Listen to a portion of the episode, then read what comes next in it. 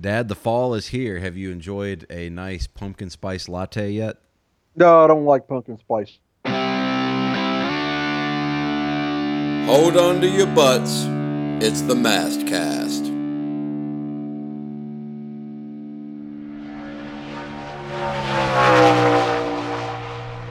Well, to borrow a, uh, a quote from Ric Flair, "We ain't dead yet. Mast Cast has returned. I, uh, we've been gone for a little bit. We got a little busy, and uh, it's hard to get the schedules to sync up. But uh, Ricky Mast here with you, with my father, former Cup Series driver Rick Mast, and Mast Cast has returned. I, I now, Dad, I don't know about you, but I was a little busy with the the Atlanta Braves decided to go out and win the NL East, and then uh, play play in the postseason, and then in the midst of that, I also started another podcast. It's Behind the Braves, the official podcast of the Atlanta Braves. Go uh, subscribe and rate and all that good stuff on iTunes, wherever you get your podcasts, or Braves.com slash Behind the Braves.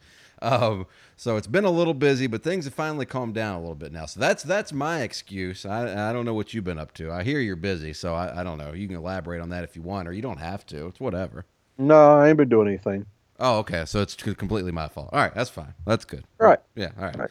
All right. Well, with that being the case, we got a bunch of stuff that we we ought to catch up here in the NASCAR world, and I I, I guess maybe we'll start with because uh, we're going as back as far as I want to talk about the Roval. I want to talk about all the stuff at Hendrick. I guess you know what I want to start with though is last week Aric Almirola winning at uh, at Talladega. First of all, great race. I enjoyed it. I like the way NASCAR let it end, and but it's just good. And I've probably talked about this before when we have somebody that doesn't win all that often, but it's just good to see that genuine enthusiasm and raw emotion in victory lane when somebody like that breaks through and gets a win. I know it wasn't his first win, but in, in a way, it kind of it kind of felt like it because it's his first one in the ten car and first one in quite a while, and, and uh, that was a big win for that Butch. What what do you think of the race last week at Talladega? Yeah, I mean the, the, the big deal with him is I mean that's all that's all a big um, well the big deal right. It, it's a big deal because of what what was going on with that team. I mean the you know, with Almirola coming over, Almirola, there we go, Almirola. With Almirola coming over, nailed it. I heard people were waiting on that. They were when that when that dude came over from from Petty's. That was uh you know, that was a big deal. I mean, Smithfield, you know, they left and went went with him and all that. So, you know, there were there there pressures there within from probably from within the team, within the sponsor, trying to validate, you know, wanting to validate the move. Let's put it that way. They, you know, they've been waiting on validation for that move all year, and with that win, that kind of validated, you know, the the choices and decisions that were made. Not saying he wouldn't have won with the 43 car somehow this year, but they won. You know, they won at Talladega. So well, you got to understand when when Smith when Smithfield decided to move, you know, from the 43 car, that that was uh, that was a big deal. I mean, you know, you're leaving the King; they've been with him all those years, and you know they're wanting to be up front and win, and you know they felt like by moving to Haas with with what's the name Amarilla Amarilla Amarilla by Texas. That's Amarola it. Amarola. Okay, it's it's Almirola, and the song is Amarillo Al- by Morning. All right, whatever. so, there you go. Alma Albarola. Okay. Double Almirola. A. Aric. Yeah. Well, anyhow, with those guys moving, you know, there's pro- with that organization with the with the sponsor. But the good part is you'd like to see you like to see sponsors getting recognized. I mean, Smithfield's been here a long time. Smithfield's been here a long time supporting our sport, and you know, by, by winning, it gives them some validation that their choices were right. But you just you just like seeing, you know, you just like seeing everybody. You like to see everybody win, of course, but you like to see somebody like a, a sponsor like that. You know, it's been here a long time. And they pump a lot of money into our sport. You just like to see good things happen to them, and that's kind of what went on at Talladega for them.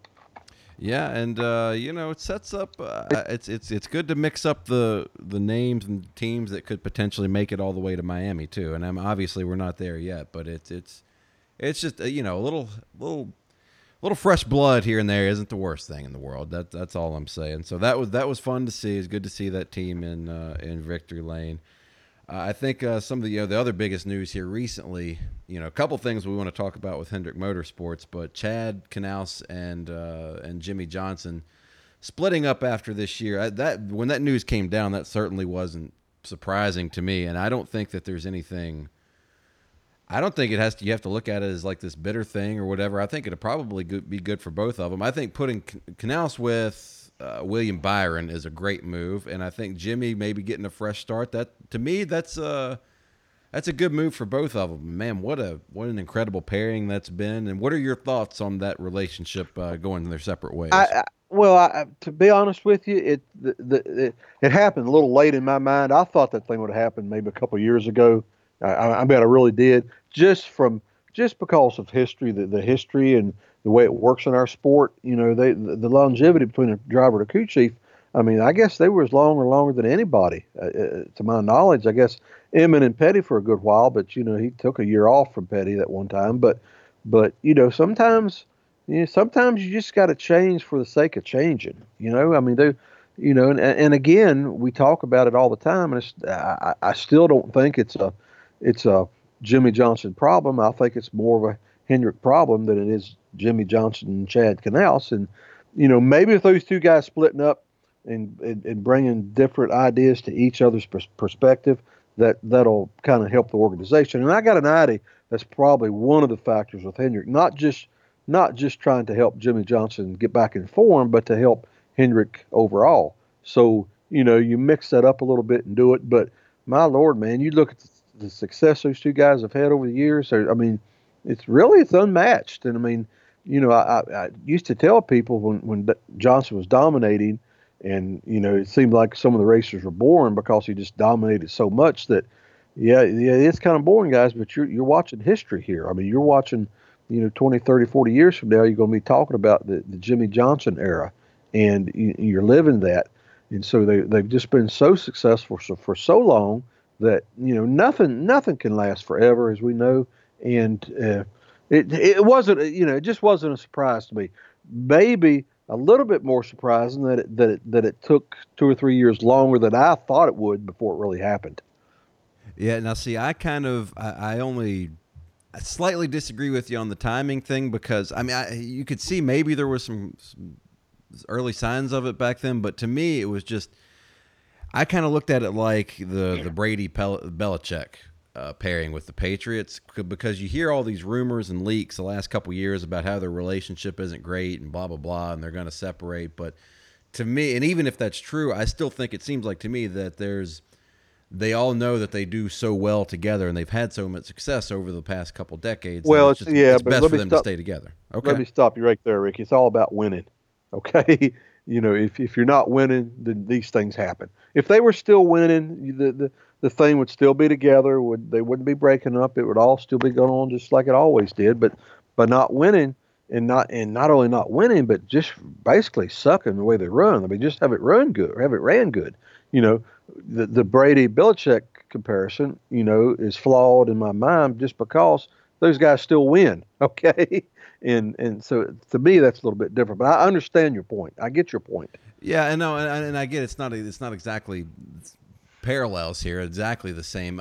just to me, the timing, I do think it's time for them to, to split up and go separate ways. I just kind of felt like you know it, it, it to me, this seemed like the natural fit. I guess is what I'm saying. I'm almost, I guess in my mind, for them to actually split up, it wasn't gonna. It was going to take a, a, a drought like they've had and a down period like they've had for them to finally split up. I just don't. I, it, I don't know. I, I guess it's just, it's not really a huge debate we have to have here. It, it uh, no. But I, no. I, now one thing I am I'm. It's going to be really interesting to see how both of them do next year. First of all, I think that pairing Knaus with William Byron is I love that move. I really love that move. You get a guy like that with a young and up and coming driver like Byron, and Byron showed us he can drive in the Xfinity series, or at least I I thought he did a heck of a job in the Xfinity series, and I thought it was the right move to bring him up this year. So I think that's a great pairing, and then we'll see what Jimmie does with uh, with his new guy there. But I, I, um, I don't know why. I guess I shouldn't be focusing on one more than the other. I'm just more focused. I guess I, am more intrigued by the the Byron Knaus pairing for some reason. I don't know why. I guess I'm just expecting Jimmie to kind of rebound a, a, little bit, no matter who he's got coming with him. I just, uh, I don't know. I, I, I wouldn't. It wouldn't shock me if that 24 car really. Uh, jumped up and uh, broke through next year with some wins. With well, I, I, I still go back to what I said. I think the move was as much to try to help Hendrick, Hendrick organization as it was to try to get Jimmie Johnson back to Victor Lane. And by doing this, you know, maybe that's the deal. You know, if the Hendrick if the Hendrick group as overall doesn't get any better than they've been, you know, this this this won't matter. Everybody's still going to run the same. But as a group, if they get better, then you know everything will be hunky dory, and everybody say, "Well, that was a great move they made last year." So you know, it'd be it'd be interesting to see what happens next year. And technically, it's not like we really truly have a lead car in NASCAR like you would in Formula One or something. But I would say if, if you if there are if there is a lead car at Hendrick, it's the nine car now with Chase Elliott. Wouldn't you agree? Oh, there's no doubt. I mean, he's won two races now. So yeah, you know, I mean, uh, let's see, where did he win last? Dover. Dover, yeah. You know, man didn't maybe didn't have the dominant car. You know, had a couple problems with a couple other cars, but I mean, he was right there to capitalize on other people's misfortunes. So he, at least he's running good enough to do that. Now the Roval at Charlotte, I mean, or no, where did he win? Where else did he win? He won at Watkins Glen. You're thinking Watkins Glen, yeah. yeah. Now he, yeah, now he, he, you know, he he waxed their butts up there. You know, he if actually ran good. So, you know, I I just still don't feel like Hendrick's where they need to be yet, and I'm sure they know that. Yeah, well, to me, Chase's win at Dover was was look the first win's always the biggest, but I think that if there's anything they had to be really proud about with the Dover win, it's that they didn't have the best car, but that they still found a way to win. Those kind of wins are just as meaningful as anything. I think when you find a way, when you're not necessarily the best best car out there, but you find a way to break through and win the thing. That to me, that had to feel pretty good. Uh, we talk about any validation. Win, any win, yeah, any win in Cup is a is a is a big deal, Rick. Believe me, because they're they're so hard to come from. You know, if you win one, there's probably 20 that you gave away before that one win so you take a win however you can get it because you know when you win, even if you luck into the win or whatever, you don't really feel like you've lucked into it because you know in your mind there's other races that you should away from you. So that's that's one of the things that, that makes these things great. You know, when you win from not being the fastest car, just however you win, it doesn't really matter. If you win, you've won that race, and they can't take it away from you.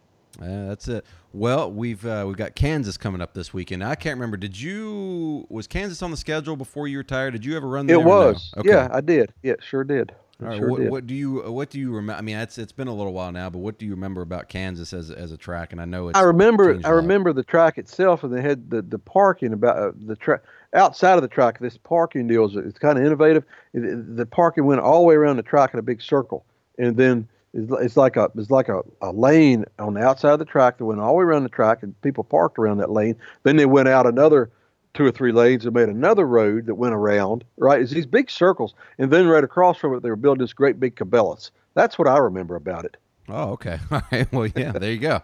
That, uh, that, I think that pretty much sums it up. Then, well, the racing is usually pretty good at Kansas, if I'm not it mistaken, is. and I'm kind of looking it forward is. to seeing it this weekend. This is going to be uh, this is eliminate you can't say Almirola now. I can't say elimination. An elimination race at Kansas, so uh, it should be it should be a, a fun one. What uh, I know we don't get in the business of predictions, but who would you look for? No, I, I you know, Ricky, we, I, I never do that, and I can't do it. You know, the big three have been kind of changed. You know, for a while back in the summer, we for a longest time we had the big three, right? Right. And then the big three's kind of not been the big three for a while. We got a we've got two or three others have kind of stuck in there to make the big five or the big six now, which is a good thing leading into it. I think, you know, I, I think uh, probably Kyle Larson is. They're probably the ones that that. That's probably the ones you're going to hear about the most. Probably the ones you're going to talk about most on TV. I mean, he, you know, he has to win that race. And some others have to, they have to win the race, of course, get in. But you know, that that's a car that that should be in the final deal at Homestead and unless he wins, unless he wins at Kansas, he's not going to be in there. And I mean, they've run good enough, and you know, they just had a lot of bad luck and things happened to him that knocked him out of these deals. And he should, you know, but he, he he's the car. He's probably he's probably the one. If I had to pick, he's probably the one I would pick. But who knows? It, because these things are crapshoot. It's whoever hits the right little setup with what they're doing with the race car, and that determines who's going to run the best. I mean, it's not really a, a luck thing or something, but uh, you know, just from an emotional standpoint uh, my, my money would go to Kyle Larson. Well, I you know what? I'm fully on board. That honestly, that's who I would pick too. I, that's funny. We didn't talk about that or anything. That's honestly, if I were a, a gambling man, that's probably who I'd uh, put my money on. Which, by the way, I think you can. if at the Dover race the other week, that was the uh, the first deal where you could actually bet at the racetrack with all these new gambling laws. So you, well, you could bet on the race at the racetrack. That's something. Yeah, I never, I never heard, I never heard the outcome of that. We, I, I heard a little bit about it related into the race and leading up the race, and there's some folks there showing some stuff going on with the betting, but I never heard after the race, you know, uh, how successful that thing was. I guess whoever had the best odds or the worst odds and won it, that's who was most successful. That that would be my guess as well. Yeah. Um, um, by the way, you are in the the prediction making business because I saw I didn't even know this. You didn't tell me this. I just saw it on uh, on Twitter and whatnot that you made college football picks this week at jerryratcliffe.com, our buddy that covers all things Virginia Cavaliers. You made some college football picks. I haven't even kept up with the other than well, first of all, our Hoos did win today, big win at, on the road at Duke. So that we got that going for us, and I know you chose That's that right. one. So I know I think you picked five games. I know you at least got that one. Now I haven't been following the the scoreboard very closely. I do know that of the of his guest pickers this week, you were the only one that took Ole Miss in Yep. uh, in that Yep. game. And uh, Yep. how how'd that one turn out for you? Well, I, I did look at it earlier, and they were losing. I don't know, I don't know what the deal is, but that was the only way I had of getting ahead of those guys. I mean, I didn't know what they had picked. I just made my picks, and when I looked, I'm like, golly, these guys picked everything that I did except for the Ole Miss Auburn game. And I said, well, if I if I beat them, it's going to have to be because of that game. And last I looked, they were losing. So I don't know. That that would be my guess too. You know what? I'm, I, I, we aren't against. This is a podcast. We're not on a commercial push here or anything. Let me. All right, all right. Now, Ole Miss did lose, but at 31-16, so that's not that bad. I thought it was going to be a blowout. Now, not that that matters to you, but Well, crap. yeah. Oh well. That's Jerry. Jerry's a good guy. Go check out his site sometime. He covers for everything Virginia, and we've mentioned before here we're we're big Hoos fans. So uh, Yeah, I mean, he, he's out. Jerry Ratcliffe is like he's like relating to our sport. He's like the Tom Higgins, the Steve Waid, all the all the the older mainstays of our sport that was there through the 80s and 90s that did so much to explode our sport and help our sport. Well, Ratcliffe, he he he fits right in with that group. His his flair, his style, uh, the way he interviews, the way he writes, the way he projects what he's doing. He he's one of those guys. He's I call them old school guys. They're not really old school. Well, I guess they are. But you know, if you look at if you look at those guys and the way they they did their reporting, their journalistic skills, all that stuff, well, you know, it, it, it's a different flair from it's a different flair from so much of what we see now. And, and by that, I go back into my my rant that I always do is the negativity. When you write a story, you write the you write the story positive or you write it negative. You know, and uh, but Jerry Ratcliffe was always one of those guys, just like Higgins. Those guys, he you know he's always done what he could to promote sports at UVA or Virginia, and and not just Virginia, but every all sports really. You know, and then. Uh, his long-term tenure with uh, the local newspaper there ended last year or this year, or whenever it was, and then he struck out on his own, made his own website and doing his own reporting and all that. And, I, and you know, I, I think he's doing pretty well with it. And anything we can do to support him, we'll, we'll do that. And uh, he's very, I think he's, I think he's going to be, I think he's going to be very successful what he's up to. So, yeah, you know, me too. especially you know when when the powers that be at Ratcliffe.com when they decided they needed mass to make a pick, you know, I knew right then they're they're on the winning track. oh for They're sure. definitely on the winning track. Yeah, it's interesting. You know, you can to to parallel a little bit to NASCAR and the way media is these days. I mean, it's it's we talk about how media is changing and print media is certainly changing or or dying, perhaps if you want to say that. But it's at the same time, it's kind of cool to see guys like like Jerry Ratcliffe or like uh like off the top of my head Jeff Gluck who can kind of forge their own path now you know and- Exactly, and, you can have your own site and you can it's crowd funded or you know the people are like or whether whatever you're doing whether it's a blog a website a, a podcast all of the above it's it's it's changing in front of our eyes but it's cool to see because i got to be honest when when i saw jeff gluck was going to do whenever that was when he was going to do a uh, basically do his own deal right uh, and his own thing and i thought you know he was getting I, I forget how it's funded if he's got patreon supporters or however it is I was thinking, you know, I hope that works out for him. I mean, I don't know Jeff, but I know, you know, I, I like his coverage. So I was like, I hope that works out for him. But in my mind, I'm going, I don't know if is, is there really are enough people going to support this and, and pay enough money for him to be able to do this long term. And it's pretty cool to see that it is possible. And I, I love seeing right. what Jerry's doing because when his Yep. tenure at the at the local paper in Charlottesville ended, uh, it, we were all kind of shocked by it. And so to see him start his own deal like Jeff Gluck did, and like some other folks are doing, it's it's it's good to see. And you know what? I think that the bet the ones that are going to succeed that do strike out on their own are going to be the the the ones that are best at it, the best at their job. I mean, that are the best writers, the the that do the best podcasting, that just have the that provide the best coverage. Now, whether that's positive, negative, doesn't matter. It's it's it's the fair, interesting coverage. Those are going to be the ones that succeed, in my opinion. So, in that Yeah, there was a- there- there was a- good. Yeah, there was a big deal that sprung up this week. Well, actually Sunday night after the. Let's see, where did we race last week? I don't forgot. Talladega. Yeah, Talladega. Did you see all that? Uh, we had one of our the, one of the beat writers uh, got on Twitter and was really fussing about not being able to interview people after the race. And, I, I uh, saw a little bit of it. I and didn't, that really, yeah, that's into it. that that started the conversation that lasted the, through the half first half of the week through all the social media and a lot of the stuff reported on NASCAR. And uh, the problem I had with it was the lady that that that, that or the other reporter or the journalist or whatever that that started the complaining is is well, I don't know. It, it's, it's just kind of one of those deals I put in the category of always being negative about stuff. Now, on their side of it, they're, you know, they say they're reporting what's going on and everything gets glossed over too much. But I, you know, I kind of disagree with that. But anyhow, the the point was brought up that that after you know in pro sports, you know, all the players are available for uh, quick interviews to sound bites and all that. And in our sport, when when it's over, it, it's really not that way because everybody gets the heck out of there, you know, and they're. But it, as it turns out, the reporter's really complaining about nobody from NASCAR being able to be there to answer the questions. Uh, I forget it was some incident that happened, and they wanted to they wanted NASCAR's response, so that wasn't there. So anyhow, you know, from all that, it's my understanding that you know some some some kind of changes are going to be made. I think after the race for for some of it, and uh, you know, it's a different deal. It's hard to compare. It's like so many things with our sport, Ricky. It's hard to compare our sport with other other professional sports. A lot of di- a lot of different things, and and this is one of them. I mean, the guys play the game. They come in.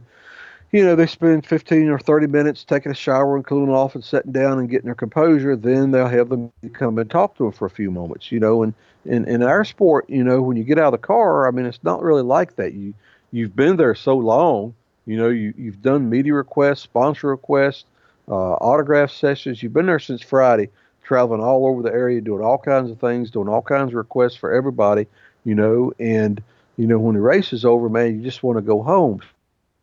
I mean, I get it. I get it from both sides on this. You know, I understand kind of both sides of this problem, if it is a problem. But, you know, when our sport was growing and exploding, it's so successful. I mean, one of our big races was getting out of the track. I mean, I was there doing explosion, as you well know, Ricky. And one of the big races at each race was the race getting to the airport or getting out of the racetrack. It was the race you know, after the race. so- the race after the race. So that's no different. You know, I, some of them are complaining about some of the guys getting out of there, and that's hurting the sport. Well, you know, we were doing the exact same thing when the sport was exploding. So I, I just don't, you know, don't buy into that being a, a big problem. But you know, it is something. Anything you can do to help. If it helps it by having some more people available, whatever, for sound bites, fine, go for it, do it. Everybody agrees to it. I'm fine with that. I don't have a problem.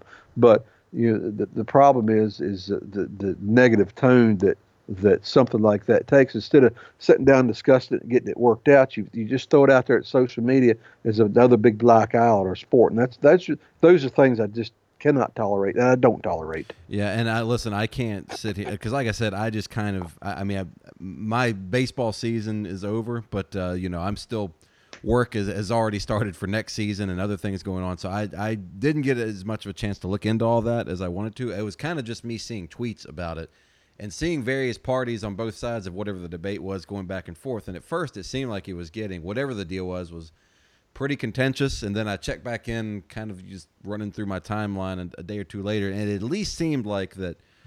Uh, what's the, the expression? Cooler heads were beginning to prevail, and that they were Yeah, they were it's uh, it's yeah. they were talking it out a little bit, which was good to see because I was kind of like, man, I, I I was coming at it from the perspective of I watched the race, thought it was awesome, enjoyed the finish and everything, and I'm thinking, okay, everything's good, and then I'm seeing people that I a lot of people that I kind of like on different sides of it arguing on and getting mad and name calling on Twitter and stuff, and I'm like, oh man, that's not good. But then a day or two later, I kind of saw it seemed like these same parties had kind of calmed down a little bit and were rationally discussing it. And I'm like, okay, if we can just, I think about this a lot too, because I, I work in social media, so I'm confronted with it a lot. And social media and sports is as great as social media is, one of the problems is it's just you whatever your emotions are in the moment, the thing you're feeling, you have the ability to express it right away.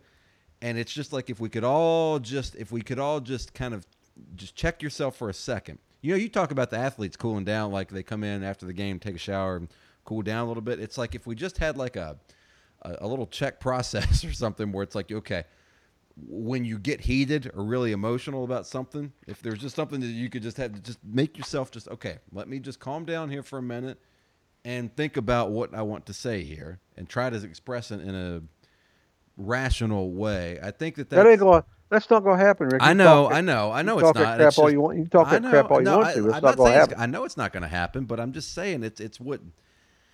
Well, here's the deal. Again, I work in social media, so I post a lot, and I'm posting a lot from uh, brands, big brands, and that kind of deal.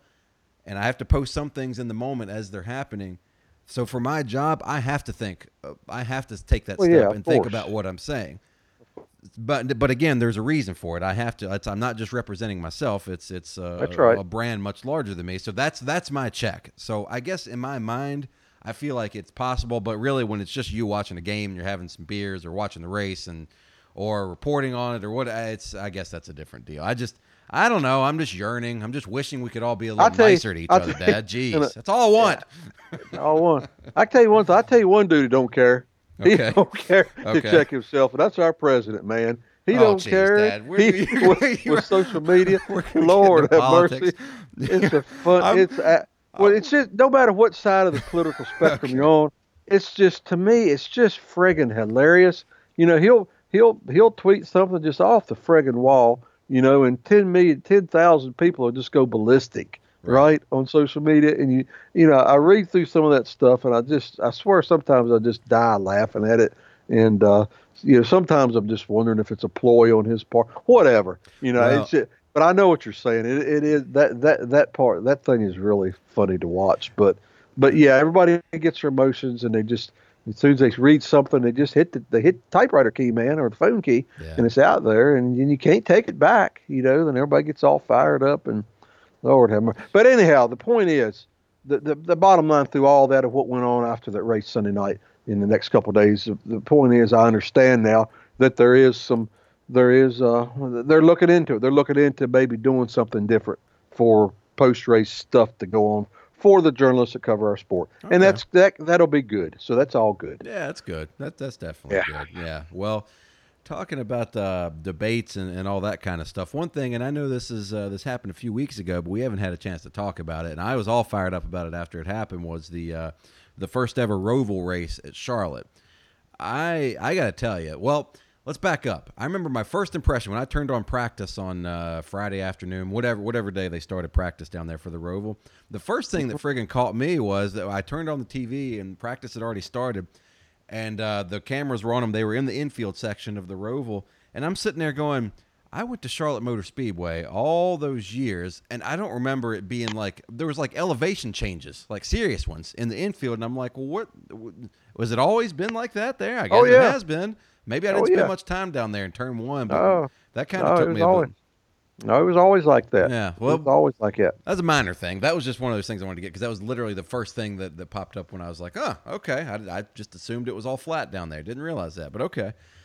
I gotta tell you, I I friggin' loved that race. I thought it was awesome. Even even before the ending, obviously was was incredible, but before that, I still loved it. I I uh, I want to obviously I want to get your thoughts on it, but I I loved it, and I know the the debate after that race was well, gosh, that was so awesome. Let's, you know, where else can we do it? And I know I've mentioned that before on Mast Cast. Maybe that's a possibility if it, at other places for the Roval. But I came away from that loving it, already looking forward to the next one. But this is me having a, a calm, rational debate with myself. I said, let's not just because this one was good, let's not now like overdo it and let's have three other ones or something. I'm like, you know what? Let's just leave this one. Let's just have this one, and it's like a, a jewel event we can look forward to each year. What I really liked about it was we took an existing date on the calendar at an existing venue that can't change, and we turned it into something different and exciting. You know, we always talk about like, oh, we want to go to this track, or we want to move over here, we want to do try that. This was something that was set in stone, and credit to the Marcus Smith and those guys for coming up with with a different idea, thinking outside the box, and making it work. And I thought it was awesome. So I, I like that, that there's a Roval. I'd be fine with just keeping that as the one Roval on the schedule. That's kind of my thoughts on it. What are your thoughts on the Roval? Yeah, I, I your your thoughts parallel mine, Ricky. I didn't. I wasn't. I wasn't a fan of it when they first announced it.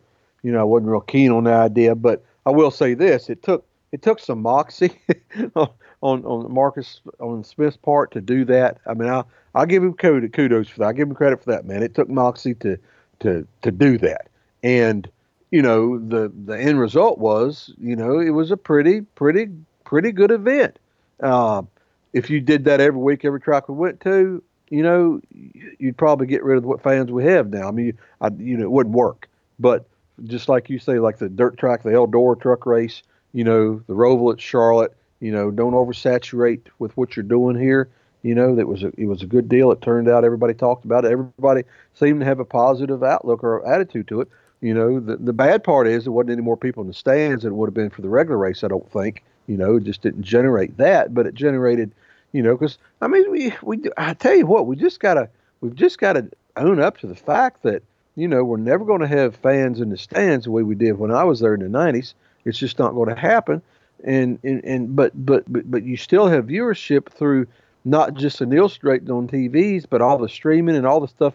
The ways everybody's able to watch these races now, you know, not without sitting in the stands. I think, you know, everybody's got to accept that that's part of what goes on. That's part of what our sport is and you know how do we make that better so if the roval race was a better entertainment if it if it made for better entertainment entertainment for people watching on TV or streaming or however they do it then yeah then it's a better deal so you know I mean we could go down that road but I don't feel like sitting here all day talking about that but but anyhow it, it turned out you know, it turned out as good as I probably thought in my mind it could turn out. Okay, because I, I was skeptical the whole time. But for me, the big take for me was the amount of moxie that it took to do that to start with, and they did it and they pulled it off. So, so kudos to those guys. Yeah, and that's and that's. I'm glad you brought up Eldora because that's that's another point. When you know we first took the trucks to Eldora a few years ago, and it, it was everybody loved. And it's like, oh man, we got to do more of that, more dirt tracks. Well, no, no, you don't. Same with the Roval. You don't need to do more of it, but what you do need to do more of is okay we thought outside the box a little bit. We we came up with an idea. What other kinds of innovative new ideas or thoughts? You know, what the thought process that you went through to arrive at let's have the trucks at Eldora. Let's let's try a Roval race at Charlotte.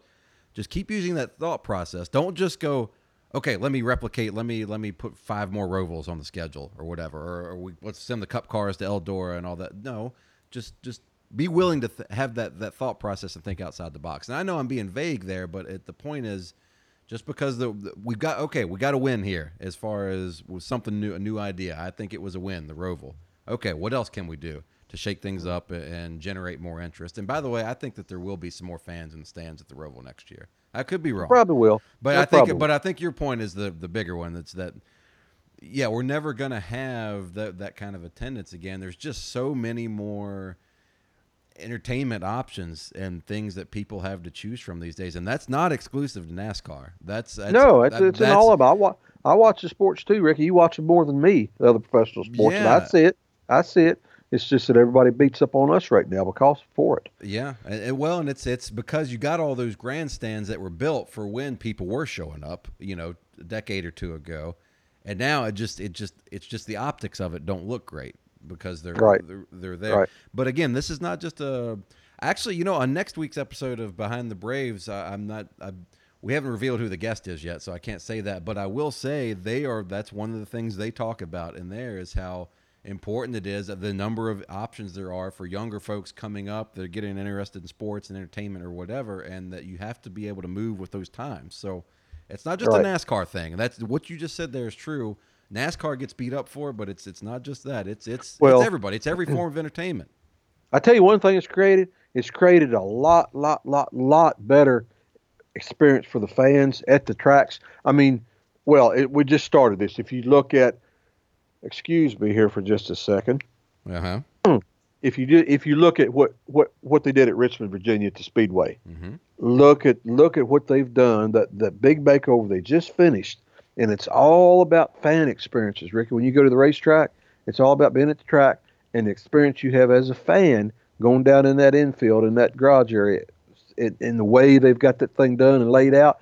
I mean, it's just such a neat, neat deal. I know, I know. Uh, Lesa Kennedy France was there, and she made the she made the comment. She was kind of floored by what she saw, and she's like, "Man, this is the kind of fan interaction we need to have at all of our facilities, or or something along those lines." I, I take that quote.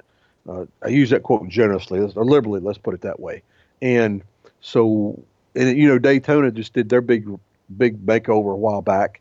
So, you know, by not having as many fans, you know, these tracks are, are doing ways to make the fans that do show up make experience even greater for them. And, and I think Richmond's leading the way on that. So, you know, we're in a transfer. It's no doubt we're in a transformation and, and, and for, for everything on this deal. And, and, and we're right in the middle of it now.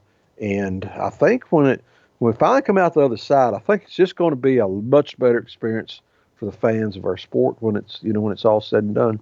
Yeah, I think, and to, to parallel that a little bit with with my role in baseball and with working with the Braves, the Braves this year winning the division. I've been down here now in Atlanta for this is my fourth season, and when I started was the very beginning of a quote unquote rebuild for the Atlanta Braves. Right, so the big league team wasn't very good, but they're refueling the minor leagues and draft picks and all that kind of stuff, and the byproduct of that is when you rebuild it's you're going to lose a lot at the major league level at the top level and it can be painful and ugly at times and it's hard to sit there and and go through it. But this year it finally it started you know the rebuild finally kind of finished and it's like okay with the light the light that we all kept looking for at the end of the tunnel it's like it's here. And when the team to be in the ballpark when the team clinched the the division title this year and it's like man we're, we're back. That was even the quote on the broadcast that day the braves are back. The feeling you have for having gone through a transformation and endured it it's that much sweeter at the end of it. It really is. It makes it all that much better at the end of it. You appreciate it much more and it's a better experience for everybody once you've gone through it and you and, and like you said we're in the middle of it now with nascar and i think at the end of it we're going to be able to look back and say that we got a little rough at times but we're all better off now. You got the, the, the like you said at richmond i know phoenix is going to have their big uh, transformation is going to be unveiled at the, the next race there. So it's it's we're heading in the right direction. We just we ain't quite there yet, but we're getting there. Yeah, but that ain't all of it, Ricky. You look, I, I, you know, and, and I guess we're both fortunate because I mean, you both love and know Richmond Raceway people and what they do, Mhm. and then of course with with Atlanta, the Braves, what goes on there. Look, look at what happened for the fan experience, though. See, we haven't talked. You haven't talked about your fan experience. You've talked about the end result on the racetrack or the end product on the ball field. Look at the fan experience at, at, at SunTrust Park. Look Yeah. what they did. Look what they did to enhance the fan experience. You know, I mean, for you know, for century or for a century, you know, you go to the ball game, you go to the ball game, and you you you unpa- you park your car, you get out, and you go through the ticket deal, and you go sit in your seat. The same way with the racetracks, you know, you get out of your car and go sit in the seat, and you watch the race or watch the ball game. Now look at what they've done at Richmond. Look at what you've got at SunTrust Park. Man, you spend two days at SunTrust Park before you ever even go foot in the in the stadium to watch the ball game. And it's all about fan experiences. And these there's people out here a lot smarter than me that, that, that have already figured this out, and they're they're already spending money and doing that. Yeah, it's a it's you make a it's not just an event, it's a destination. You know, Yeah, it's, it's exactly. going and you're exactly right. What we have here at SunTrust Park in Battery, Atlanta, same deal with Richmond Raceway. It's it's it's an experience. It's not just the ball game. And listen, back in the day, before we had all the options we have now, at at, at the time, go, just going to the ball game or just going to the race, that was that was good was enough, enough. because there wasn't was enough. anything else, you That's know, right. and There was that was entertaining enough. But it just isn't anymore. And No. as we're accepting that and figuring that out now, that's that's what that's what we're well, that's what we're changing. And you're exactly right. That's I mean, heck, I live here in the Battery, right next to the ballpark, and there's restaurants, bars, there's stuff to do, there's bowling, there's cornhole, there's concerts, there's and it's it's going on all the time, even when the team in here. So, and same deal You with go to the bars. You go to the bars. I, uh, well, yeah, I, mean, I might have been in one or two of them last Okay. night. Uh, Okay. That's All right. possible. And I might have been in one or two of them the night before that. It's the off season. Okay. You know, I It's mean, off season. That's right. I don't go into much during the season because I'm working. You know, but That's I, right. I I might have. I might have popped in there last night for a little okay. bit. It's all about the experience, Ricky. Yeah, yeah. Well, I had a great experience. Beer Okay, and pizza. good. It was awesome. Yeah, Good, yeah, good. good stuff. All right, one other thing I want to talk about before we get going here because we're we're still it's, it's all the ducks are kind of lining up now a little bit, but we're still in uh, what I would call silly season, or what we're we're still in the midst of silly season. So I just kind of wanted to get from you what it was like because you went through that whole silly season deal more than once at the cup level. Just what is that like as a driver? I, I would imagine, I you know I was maybe a little too young at the time when you were going through it to understand what that's like, but I would think that's got to be pretty friggin' stressful, isn't it? It, it, it can be gut wrenching at times. I mean, I you know I was fortunate when I first came in with with the Skoal team. You know, I drove for that team for a number of years, and we switched.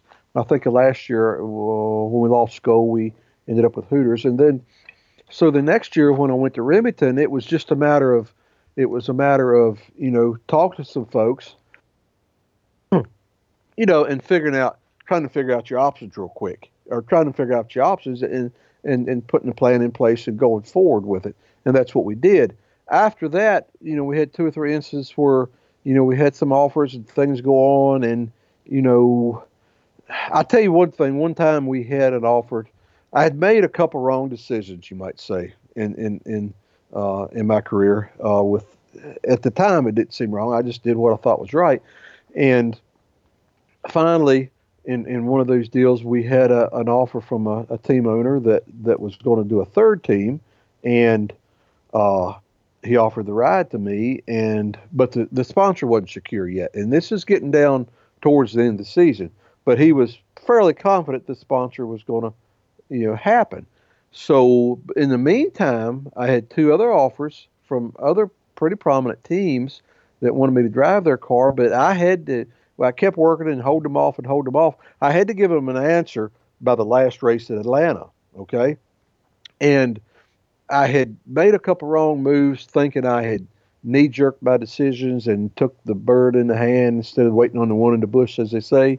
And so that was weighing on me uh, pretty hard. I'm like, you know what? I could take one of these two offers. They're they're they're, they're good race teams, but but the one of the one I've been offered is one that would you, you would just die for, and every race car driver would do anything to have. And I'm thinking, you know what? I've made a couple wrong decisions with knee jerk reactions. I'm going to wait this one out, even though the sponsor wasn't secure. You know, I'm going to wait this out. So we go to Atlanta, and I basically turned down the other two offers. You know, with with without a safety net, but but thinking in, in my heart that this is going to all work out. Well, guess what? The week of Christmas, that deal completely fell through because the the sponsorship thing did not work out. So here I am at Christmas time, the first of the year. I don't even have a ride for the next season. You know, in three weeks, everybody's going to be in Daytona testing. So, you know, I had to scramble and scramble and uh, just to get in a car uh, to basically have a job and try to race. And, you know, that that was that worked on me for a couple years trying to, uh, you know, I, I worked myself into bad uh, situations that weren't good. Let's put it that way. And, you know, but I'd kind of fooled around and done, done things and you know, by the time uh, the last year when I was racing, when I got sick with carbon monoxide poison, I'd finally worked my way back into starting after Charlotte. We were going to go with another team uh, uh, in the middle of the season, and it was going to be a uh, pretty good, pretty dead good, good race team. And uh, then I got sick and it fell out. But season thing is if you you know if you if everybody's wanting you, it's it's it's it's just a matter of making a decision. It's easy Yeah. because I, you know, I was in that situation a couple times, and then when you get in a situation where you're just trying to beg somebody to put you in the race car, that's very, very, very gut wrenching, you know. And so I've been on both sides of that, and uh, you know, the the silly season for drivers is not a good time. You know, even even if you if you've got good options, you're mulling it over, it's still, you know, as a race car driver, man, you want to be settled. You want to know where you're going to race next year, and you know who your team's going to be, and what things that team's doing, and how can you get involved and be a part of it, and and, and starting to get ready for next year. And even when you have options in front of you, you want you want as a driver, you really want that stuff settled you know, and out of the way so you can get back to doing what you do, and that's concentrate concentrate on driving that race car. So it's a, it's a it's a very very unsettling time and situation for drivers. Yeah, it's it's I I do what little I remember about the couple times you went through it when you first broke in full time with Skoal. I remember at least you know your your season had gone well enough at the, at the Busch Grand National level in 1990 that you had the key phrase or the key word you use there is options. You had options Right. for Cup. You know, it wasn't just like a chance to go to Cup. You had options. And That's right. then when your time with the one car came to an end at the you know, mid- middle of '96, when you kind of, we all could kind of tell that it was time for y'all, y'all to go separate ways. I remember even then you still had options, and to the point where you're able to announce. I think you announced at Bristol in the fall or whenever it was, relatively early, really August, Right. September, something like that, to where it was Right. all set up and ready to go. But then towards the end of your career, when it's like, oh man, what's okay? Just, I just need a ride. That's when I remember eh, again. At least I was old enough to hmm. kind of be like, man, this is this is kind of tough. It's kind of tough to see you go through it, and it's. I honestly, I just, I feel, my heart goes out to the guys that are that are, you know, clawing and tr- doing everything they can just to get an opportunity, and it also, I feel good when a guy like uh, DiBenedetto like bets on himself and gets a what I would say is a, a pretty for him pretty darn good ride in that '95 team. That's at least a chance to be. I think a little bit more competitive next year, so it's good to Yeah, see when that is. happens. You know, And you don't know that thing could have been set up before he even left. That's he true. Said it, Yeah. He said it. He said it wasn't. He said he didn't. So you, you take him at face value for that. And sometimes games, sometimes games are played. There's all kinds of stuff that goes on with those silly season deals, Ricky. And you don't really know the full situation sometimes. And a lot of times you'd be five years out and you still will never understand the complexity Yeah. of what, what what went on that summer or that fall. You know. So uh, the, the, but this the bottom line is, it's just it's just not a good time. Yeah, I remember. I, I remember some rumors back in the day about certain drivers and some things that they did to get into a car, and it. Uh, well, just one time. I'm not going to elaborate on it, but it's it's it's it can get. There's a lot of cutthroat. there's a lot there's a lot of things that go on in our sport. Yeah, it can get pretty cutthroat. I'll just say it like, Yeah. hey, but you know what? You're at the top level of of, of something like that of a sport or a, a, a Well, yeah, I industry, mean, industry yeah, of any kind. That's it. It gets cutthroat up there. That's just what it is. Well, it, it is. I mean, it, it, you- you're 43 guys. Well, in those days, there was 43 of us. You know, full time, pretty much every week, and you know, for over a decade, you know, I was there doing that, and you know, literally thousands that would to be in your position. So you learn as a driver. You learn first thing you learn is you have darts thrown at you all the time. There'll be darts being thrown your way just because you know they're trying to unseat you and get somebody else in or whatever. And and you learn how to deal with that. I mean, I was I was coached by a couple veterans about when I first came in. I was coached. Here's what's going to happen to you, Rick, down the road. Right? Here's how you here's how you deal with it, and here's how you handle it. And I didn't understand it when I first came in because you're not you know at your beginning of your career, you're not thinking about later. And then as time goes on, you start realizing, you know, you realize what position you're in. And again, when you look at it, 43 of you every week, everybody, thousands of people would give anything to be in your position.